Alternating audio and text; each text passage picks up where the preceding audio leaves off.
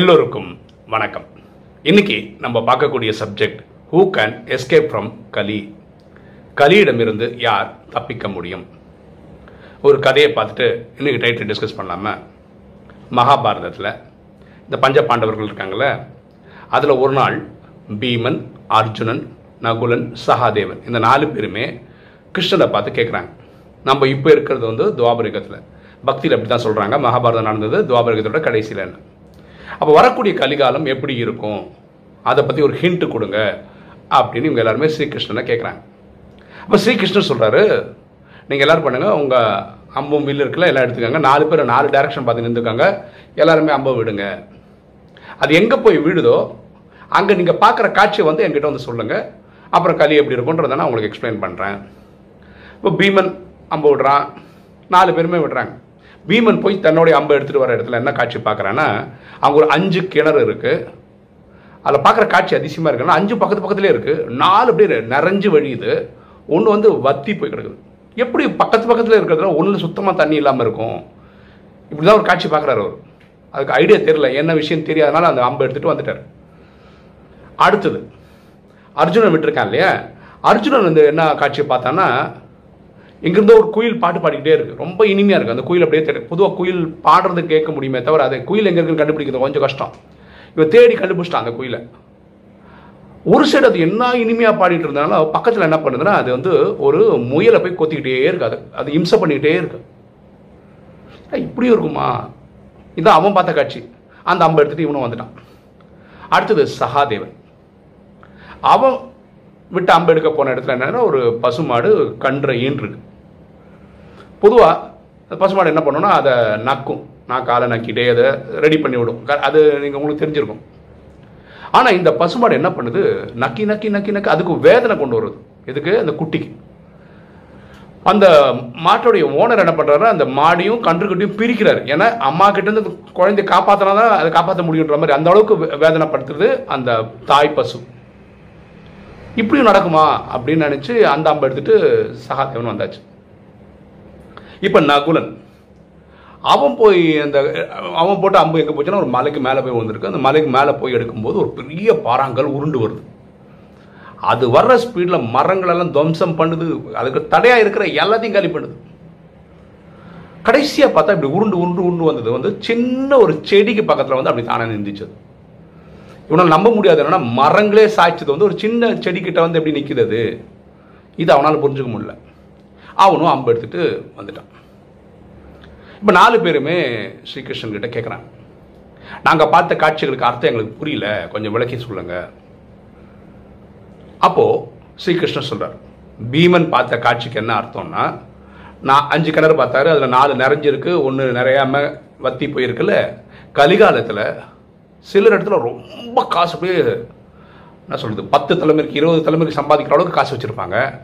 அவன் பக்கத்து வீட்டுக்காரனா ஒருத்தர் இருப்பான், அவன் பரம ஏழையாக இருப்பான், இவ்வளோ காசு இருக்கும், கொஞ்சம் கூட எடுத்து தரமாட்டான். கலி அவ்வளோ மோசமாக இருக்கும். ஓஹோ, இதுதான் நான் பார்த்த காட்சிக்கு அர்த்தமா அப்படின்னு பீமன் கேட்குறான். அடுத்தது அந்த குயில் பாட்டு பாடிட்டே இருக்கலாம் இனிமையாக. அந்த குயில் என்ன பண்ணுது, பாட்டு பாடுறது ஒரு சைடு இனிமையாக பாடுது, ஒரு சைடில் வந்து இந்த முயலை வந்து கொத்திக்கிட்டே இருக்குல்ல. இங்கே மத குருமார்கள்னு இருப்பாங்க, அவங்க பண்டிதர் மாதிரி நல்ல நல்ல நல்ல கருத்துக்கள் சொல்லிகிட்டே இருப்பாங்க, அது கேட்க ரொம்ப நல்லாயிருக்கும். ஆனால் அவங்களே சமுதாயத்தில் அவங்கள நம்பி வந்தவங்கள சீரழிப்பாங்க. அப்போ மத குருமார்களை நம்புற மாதிரி இருக்காது கலிகாலத்தில்.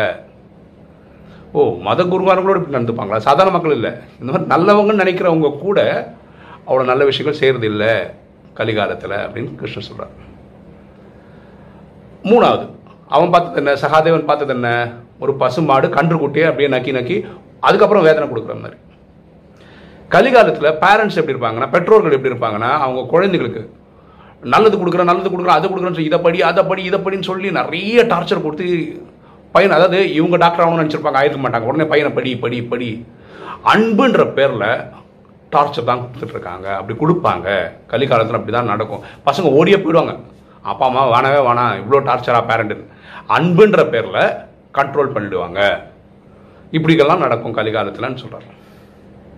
நாலாவது இந்த நகுலோட அனுபவம்னா, ஒரு பாறாங்கல் உருண்டு உருண்டு வந்து மரங்களெல்லாம் துவம்சம் பண்ணிட்டு வர்றது ஒரு சின்ன செடிக்கிட்ட வந்து நிற்குது, இதுக்கு என்ன அர்த்தம் கிருஷ்ணா அப்படின்னு கேட்டதுக்கு கிருஷ்ணர் சொல்கிறது என்னென்னா, கலிகாலத்தில் இளைஞர்கள் அப்பா அம்மா சொன்னால் கேட்க மாட்டாங்க, அவங்க சொந்த டீச்சர் சொன்னால் கேட்க மாட்டாங்க, குருமார்கள் சொன்னால் கேட்க மாட்டாங்க, ஏனோ தானோன்னு வாழ்வாங்க. ஆனால் அந்த இளைஞர்கள் எங்கேயாவது ஒரு இடத்துல நிற்பாங்களா, இருந்தால் ஆன்மீகத்தில் வந்து நிற்கும் போது நிற்க முடியும். இதுதான் இந்த கலியோட காட்சிகள் அப்படின்னு ஸ்ரீகிருஷ்ணன் சொல்கிறார். அப்போ 4 பேருமே கோரஸாக கேட்குற கேள்வி என்னென்னா, இந்த கலிக்கிட்டேருந்து எப்படி எஸ்கேப் ஆகிறது, இதுக்கு ஏதாவது வழி இருக்கா? அது ஸ்ரீகிருஷ்ணன் சொல்கிற பதில் என்னென்னா, யார் தன்னை யார் என புரிந்திருக்கிறார்களோ அவங்க காப்பாற்றப்படுவார்கள். திருப்பி சொல்கிறேன், தன்னை யார் என்று புரிந்திருக்கிறார்களோ அவங்க காப்பாற்றப்படுவார்கள். ஓகே, இப்போ ராஜயோகத்துக்கு வருவோம். ராஜயோகத்தில் இறைவன் என்ன சொல்கிறாருன்னா, இது 5000 வருஷ கதை, ஒரு கல்பம்னு சொல்கிறோம், பாதி சுகம் பாதி துக்கம். கலியுகத்தினோட கடைசியில் ஏன் துக்கம் வருது, அதுக்குன்னு காரணம் சொல்கிறார். ஏன் துக்கம் வருதுன்னா, துவாபரிகத்திலிருந்து நம்ம உடல்னு புரிஞ்சுக்க ஆரம்பிக்கிறோம். அப்போ மனசில் கெட்ட தேவையில்லாத சிந்தனைகள் உற்பத்தி ஆகுது, அதை தான் நம்ம மாயை அல்லது ராவணன் சொல்கிறோம். இந்த கெட்ட தேவையில்லாத சிந்தனைகள் நம்மளை வந்து காமம், கோபம், அகங்காரம், பற்று, பேராசை ஈடுபட வைக்குது. அதனால் நிறைய துன்பங்கள் நம்ம அனுபவிக்கிறோம். அப்போ இது எஸ்கேப் ஆகிறதுக்கு வழி என்னென்னா, தன்னை யார் என புரிந்திருக்க வேண்டும் அப்படிங்கிற சொல்கிறார். இப்போ நம்ம யாருன்னா, நம்ம எல்லாருமே உயிர், ஆத்மா, சோல். அவங்கவுங்களுக்கு ஒரு புருவத்தின் மத்தியிலிருந்து அவங்கவுங்களுக்கு கிடைத்த உடலை நடிச்சிட்ருக்காங்க. யாருக்கு இந்த புரிதல் இருக்கோ என்ன புரிஞ்சுப்பாங்கன்னா, நம்மெல்லாம் ஆத்மா. ஒருவேளை பூமியில் 800 கோடி பேர் இருந்தோம்னா 800 கோடி பேருமே ஆத்மாபடி சகோதர சகோதரர்கள். இங்கே ஆண் பெண் பிறக்கிறதுனால சகோதர சகோதரிகள். நமக்கு ஒரு அப்பா, அவர் பேர் பரமாத்மா, அவரை உலகம் சிவன், அல்லா, ஜஹோவா, காடுன்னு சொல்லுது. ஓகேவா? அவங்க என்ன பண்ணுவாங்கன்னா, அவங்க இறைவனை நினைவு பண்ணுவாங்க. பகவத்கீதையிலையும் இருக்க, மன்மனா அவ தன்னை ஆத்மானு புரிந்து தந்தையாக சிவனை நினைக்கும் போது அவங்க ஆத்மாவில் இருக்க பாவங்கள் ஈரிக்கப்படுது. அப்போ இவங்களுக்கு தான் என்ன சொல்கிறது, இந்த கலியோட இம்பேக்ட் இருக்காது. கலியில் வாழ்கிற மக்கள் என்ன சொல்கிறோம், சூத்திரன்னு சொல்கிறோம். இங்கே சூத்திரன்றதுக்கு என்ன அர்த்தம்னா, குணமே இல்லாத, கலையே இல்லாத. சத்தியுகத்தில் நடிக்கிற ஆத்மா 16 கலையோடு இருக்கும். கலியுகத்தினோட கடைசியில் 1, 2ன்ற அளவுக்கு வந்துடும். அப்போ கலையே இல்லாதவங்கள தான் சூத்திரன்னு சொல்கிறோம்.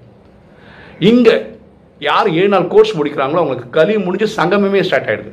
சங்கமம்ன்றது ஒரு 100 வருஷம், இது கலியில் ஒரு 100 வருஷ காலக்கம்தான். ஸோ உலகத்துக்கே கலி நடந்துட்டு இருக்கும்போது இவங்களுக்கு மட்டும் சங்கமம்னு ஒரு யுகம் நடக்கும். ஸோ இங்கே கலியுகத்தில் இருக்கவங்கள நம்ம சூத்திரன்னு கூப்பிடும்போது இங்கே நம்ம என்ன கூப்பிடுறோம்னா, பிராமணன்னு கூப்பிடுறோம். உடனே பிராமணன்னா பூணூல் போட்ட ஒரு குறிப்பிட்ட ஜாதியை குறிக்கல.